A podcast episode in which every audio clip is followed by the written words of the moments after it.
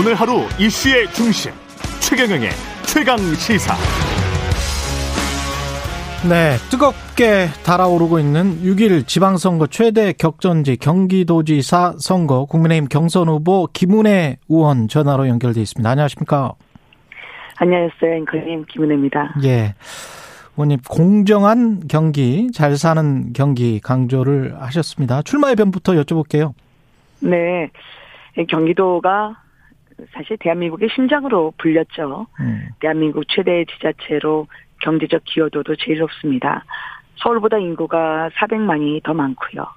지역 내 총생산 GRDP라고 하는데 46조 원가량 많으면서도 그렇지만 그만큼의 자긍심과 자부심을 부여받지 못했거든요. 네. 예산도 한 11조 원이 적고요. 아마 지금 이 방송을 듣고 계신 많은 경기도민분들이 출근길 이 콩나물 시루 같은 버스에서 또 빼곡히 차 있는 지하철 안에서 고생하면서 출근하고 계시는 걸로 알고 있습니다.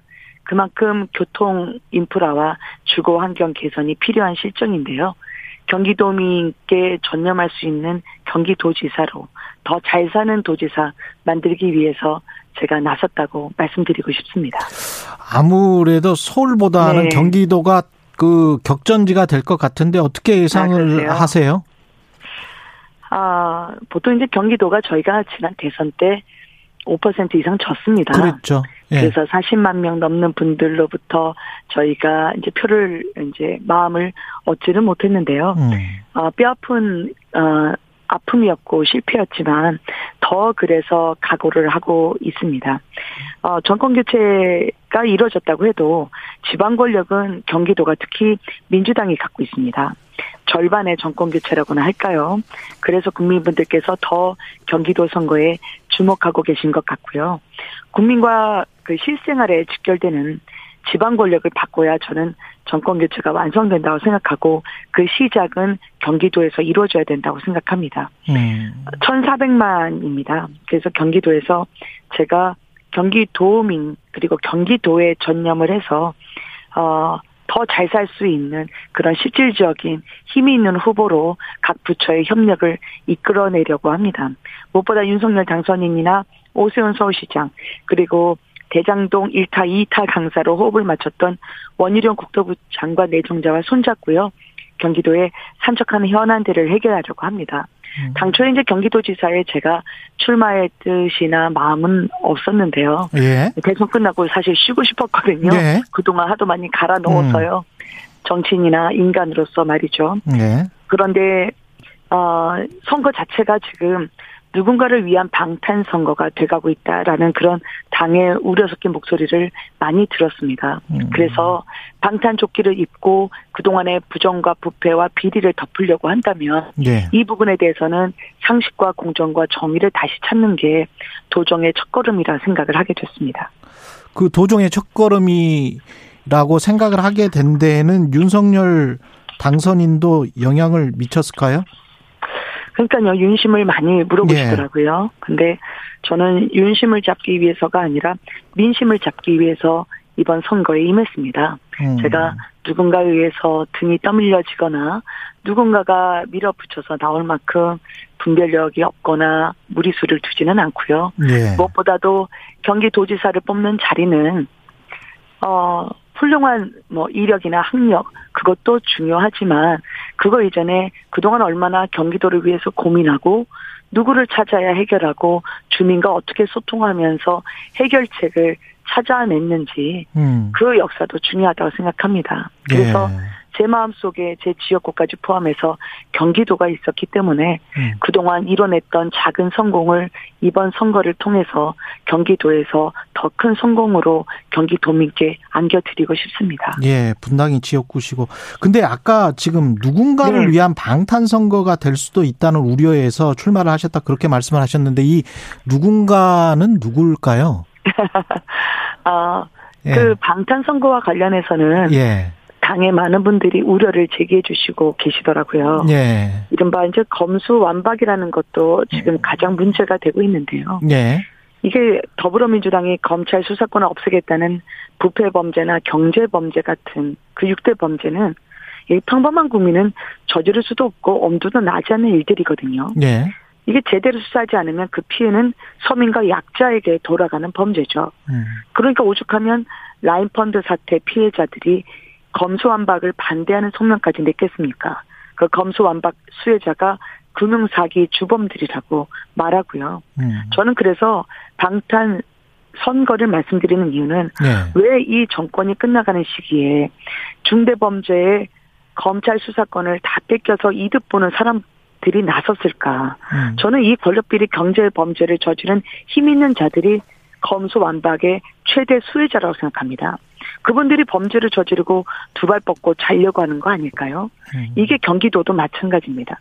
대장동이나 백현동, 옹벽 아파트나 성남 FC나 코나아이 같은 게 그게 경기도에서 비리 벌어졌던 수많은 특혜 비리 의혹 사건들이거든요. 예. 이분들도 검수완박한다고 하면 성사되기만을 간절히 기다리고 있을 겁니다. 음. 그래서 지자체의 부정부패를 막고 또 혈세를 지키기 위해서라도 저는 이걸 제대로 밝힐 국가 사법 시스템이 반드시 있어야 된다고 생각하고요. 예. 그리고 대장동이든 아니면 어떠한 시기로든 경기도민의 혈세로 부정한 부패 사건이 있었다면 그 부당 이득도 경기도민들에게 돌아가야 된다고 생각하고 그렇게 노력을 음. 할 겁니다. 전임 지사가 어 이재명 후보였고 이재명 맞습니다. 후보는 슬로건이 유능한 후보였잖아요. 그러면서 네. 이제 경기도에서 나 정말 잘했다 이걸 이제 강조를 했었는데 네네. 의원님이 보시기는 어, 어떠세요? 도정을 잘 이끌었다고 보십니까? 아니면은 어떤 문제가 있었다고 보십니까? 보통 이제 그 도정에 대한 행안부에서의 평가가 있고요. 예. 도지사에 대한 여론조사가 있습니다. 음. 그래서 도지사가 인기 있는 것과 도정이 제대로 된 것은 저는 반드시 같이 가지 않았음을 이번에 확인할 수 있었습니다. 음. 남경필 전 지사가 6.6%로 도정을 마무리했습니다. 그런데 그게 2년도 지나지 않아서 2.3%로 떨어졌습니다. 코로나가 오기 전의 일이죠.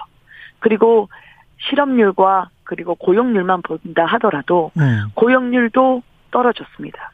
그러면 그 특정 해에 떨어진 고용률을 보니까 다른 도에서의 평균보다도 훨씬 더 고용률이 더 떨어졌더라고요. 음. 그래서 저는 경기도민에 전념하지 않고 경기도지사라는 자리가 자신의 정치적 도약을 위한 발판이나 정치적 재기를 위한 구름판이 돼서는 안 된다고 생각합니다. 사람은 수단이 될 수 없습니다. 사람은 목적이 돼야 되죠. 그래서 경기도민만을 위해서 전념하고 뛸 수 있는 일꾼 선거가 돼야 되는데 대선에서 떨어진 분을 막겠다고 또 대선에서 떨어지는 후보와의 인연만을 강조하면서 경기도민을 위해서 어떠한 공약도 제대로 나오고 있지 않은 민주당과 비교해서 저는 경기도민만을 바라보고 뛸 일꾼이라고 말씀드리고 싶습니다. 예. 아까 지금 남경필 지사 때는 6.6 이재명 지사 때는 2.2라는 게 그 도 성장률 말씀하시는 겁니까 혹시? 네, 그렇습니다. 도 아. 성장률인데요. 예. 그 시점은 2017년에 넘겨졌을 때 6.6이었고요. 예. 그리고 2019년에 2.3%를 기록했습니다. 예, 그 말씀이시고 당내 경쟁 구도는 어떻게 보고 계세요? 유승민 전 의원하고 양자 대결인데. 네 네. 예, 조금 승산이 있습니까? 최선을 다할 거고요. 예. 정치적으로 유승민 어, 전 대표님은 정치적으로도 대 선배님이시고 존경하는 지도자였죠. 네. 저는 이제 함께 경쟁하는 것만으로도 제게 영광스럽다고 생각을 했고요. 그렇지만 선거는 선거입니다. 끝까지 최선을 다해서 선의의 경쟁을 하게 될 것입니다. 네. 워낙 경기도지사가 이제 오케스트라 지휘자 같은 역할이거든요. 음. 예. 그래서 악기 하나 잘 다룬다고 지휘자가 될 수 없듯이 제가 기자 생활을 거쳐서 청와대 대변인이나 국정 운영 전반을 조율하고 대기업 임원으로서 조정 능력과 조직을 운영해 본 경험이 있기 때문에 국회의원과 당의 주요 당직을 거치면서 보여드렸던 리더십이 충분히 검증받을 수 있도록 그리고 경기도민분들께 평가받아서 현장에서 직접 발로 뛰어서 아, 내 삶이 이렇게 나아지고 있구나 체감해 드릴 수 있는 그런 힘 있는 후보로 또 신선함으로 깨끗함으로 제 모습을 더 알려드릴 기회를 갖고 싶습니다. 경선을 통과한다면 상대당 민주당 네. 같은 경우에 이제 김동연 뭐뭐 여러 후보들이 있지 않습니까? 염태영 누가 네네. 제일 좀 쉽다. 이거 어떻게 보세요? 아니 근데 안민석. 다들 비슷하시던데요. 다들 비슷비슷하다. 아 지지율이 아니, 다들 아니요, 다들 이재명 전 지사님과의 인연만 강조를 하셔가지고 어, 예. 어떤 정책적 차별성이 있고 예. 공약에서의 우위가 있는지 사실 판단할 수 있는 근거가 거의 없었습니다. 근데 일반 국민들이 느끼는 뭐랄까요 그 이미지상으로는 김동연 후보가 약간 좀 유해 보이고 네. 다른 후보들은 저 강해 보이고 뭐 이런 거는 있는 것 같아요. 염태영 후보도 약간 좀 유해 보이고요. 그런 네. 이미지만 저는 가지고 있는데 어떻게 네. 평가를 하시는지도 궁금하네요. 네. 경기도민 분들은 사실 이미지로 어, 투표를 하는 게 아니라 예. 누가 더 힘있게 경기도를 발전시키고 성장시킬 수 있느냐 음. 그 부분을 보고 판단하실 거기 때문에요. 예. 그러니까 김동연 후보님도 출마 선언하신 지 3주가 다 돼가는데 경기도에서에 대해서 어떤 얘기를 꺼내셨는지 저는 기억나는 게 없더라고요. 음. 그러니까 모두들 이재명 전 지사님 얘기만 하고 계셔서 왜 이럴 거면 경기도지사 나오셨는지 묻지 않을 수 없고요. 특히 이제 김동연 후보님은 기재부 2차관도 지내셨는데 전면 무상 보육을 반대하셨습니다. 음. 그때 논리가 왜 부잣집 아이들까지 무상 보육을 하느냐였는데요. 그럼 그분은 이재명 전 지사의 그 보육 또는 무상, 기본 시리즈와는 어떤 입장을 견지하고 있는지 국민들은 그 차이점 때문에 과연 서로가 계승한다고 하는 것은 무엇을 계승한다는 건지 조직과 그리고 그 안에서의 세력만 계승한다는 건지 물을 것 같습니다. 네. 그래서 저는 어, 자리에 따라서 소신이 바뀌는 분이 정치를 하시고 도지사를 하면 그 불행은 혹은 피해는 경기도민들이 받게 된다라고 말씀을 드리고 싶고요. 네. 그거는 저 김은혜가 맡겠다고 말씀드리고 싶습니다. 아까 그 검수안박 이야기를 하셨는데 한동훈 검사장을 지금 윤석열 당선인이 초대 법무부 장관으로 지명을 했잖아요. 네네. 어떻게 생각하십니까 이 지명은? 어 이게 검수안박 자체를 제가 아까 말씀드리는 거는요. 네. 리얼미터 결과 4월 13일만 보더라도 검찰 수사권 완전 박탈에 대한 반대가 52%가 넘습니다. 국민의 절반 이상이 찬성하지 않고 공감하지 않는 그 법안을 밀어붙인다는 자체가 그 법안에 내재된 논리는 자신들 끼리끼리 패거리를 위한 패거리의 종속과 패거리의 이해 관계에 따라 이루어진 법안이라는 걸 반증한다고 생각하고요. 예. 저는 그 각종 특혜 비리 사건을 덮을 목적이라면 음. 그것은 손바닥으로 하늘을 가리려는 거라고 생각합니다. 그리고 국민 여론이 이렇게 있음을 문재인 대통령께서도 보고 계실 거라고 생각합니다. 그래서 국가 원수로서 거부권을 행사해 주실 것이라고 기대하고요. 그리고 이 상황을 냉철하게 살펴보시고 마음속에서 결정을 내리시는 분들이 국민분들입니다. 그래서 이번 선거에서 꼭 표로 심판해 주실 것을 당부드리고 싶습니다. 그 내각 인선 중에 지금 저 여러 보도가 많이 나오는 분들이 있는데 특히 이제 정호영 보건복지부 장관 후보자 아, 같은 경우 예. 죄송합니다. 한동훈 법무장관 아까 물어봐 주셨는데 예, 예, 예. 제가 답변을 못 드렸습니다. 예. 그 한동훈 법무부 장관 내정자와 관련해서 음. 민주당이 주장하는 그 불가 이유를 한번 살펴봤거든요. 예. 근데 그게 당선인 측근이라고 부르면서 음. 당선인과의 인연만 계속 이야기를 하시던데요. 음. 한동훈 내정자가 지은 아마 민주당에서 생각하는 죄는 조국 전 장관 수사를 했다는 그 죄를 말씀하시는 것 같습니다. 음. 그러면 조국, 추미애, 박범배 장관은 되고 한동훈 장관 내정자는 안 되는 이유, 제대로 된 이유를 민주당이 명확하게 제시해야 된다고 생각하고요. 음. 그냥 한동이니까 무조건 싫다. 음. 이런 거라면 저는 이 또한 내로남불 이상도 이하도 아니라고 생각합니다. 예. 그래서 보통은 자신이 저지른 범죄가 드러날 것 같으면 재발이 저린다고 하거든요. 예. 그래서 한동훈 전 장관, 한동훈 장관 내정자에 대한 그 수사를 알고 있는 분들이라면 음. 죄가 없으면 당당하게 법무부 장관과 함께 건곤일척의 승부를 보면 되는 것이지 한동훈 장관 내정자에 대해서 벌써부터 이렇게 근거 없는 그런 반박이나 비판을 하는 것은 예. 그건 국민들 보시기엔 좀 아 이건 상식적이지 않다 그렇게 생각하실 것 같습니다. 정호영 장관 후보자는 어떻게 생각하세요?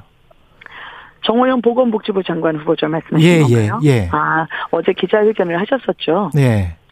어 저는 어 지방선거를 뛰는 그 후보자로서 음. 제가 여러 국민분들을 만나 뵙고 있습니다. 예. 그리고 저는 국민분들의 인식도 굉장히 중요하다고 생각하고요. 예. 국민들이 이 사안을 보는 그 눈높이를 저희가 헤아리는 것 또한 감안해야 된다고 생각을 합니다. 음. 그리고 공정과 상식의 원칙이 사람에 따라 바뀌면 그거는 원칙이 아니죠. 예. 그리고 잘못이 드러날 경우에 내로남불 하지 않는다. 음. 이 또한 너무 중요하다고 생각을 합니다. 음. 그래서 이 문제에 대해서는 지금 사실 확인이 가장 중요하다고 생각을 하고요. 예. 그리고 어쨌든 이 부분에 대해서는 정호영 내정자를 포함해서 국민들께 이게 의혹이 있으면 있는 대로 또 의혹이 아니라고 생각하면 아닌 것대로 더 정확하게 소명하고 사실관계에 대해서 말씀을 드리는 그런 자세를 끝까지 견지해야 된다고 생각합니다. 알겠습니다. 여기까지 하겠습니다. 국민의힘 네네. 김민혜 의원이었습니다. 경기도지사 경선 후보입니다. 고맙습니다. 네, 감사합니다.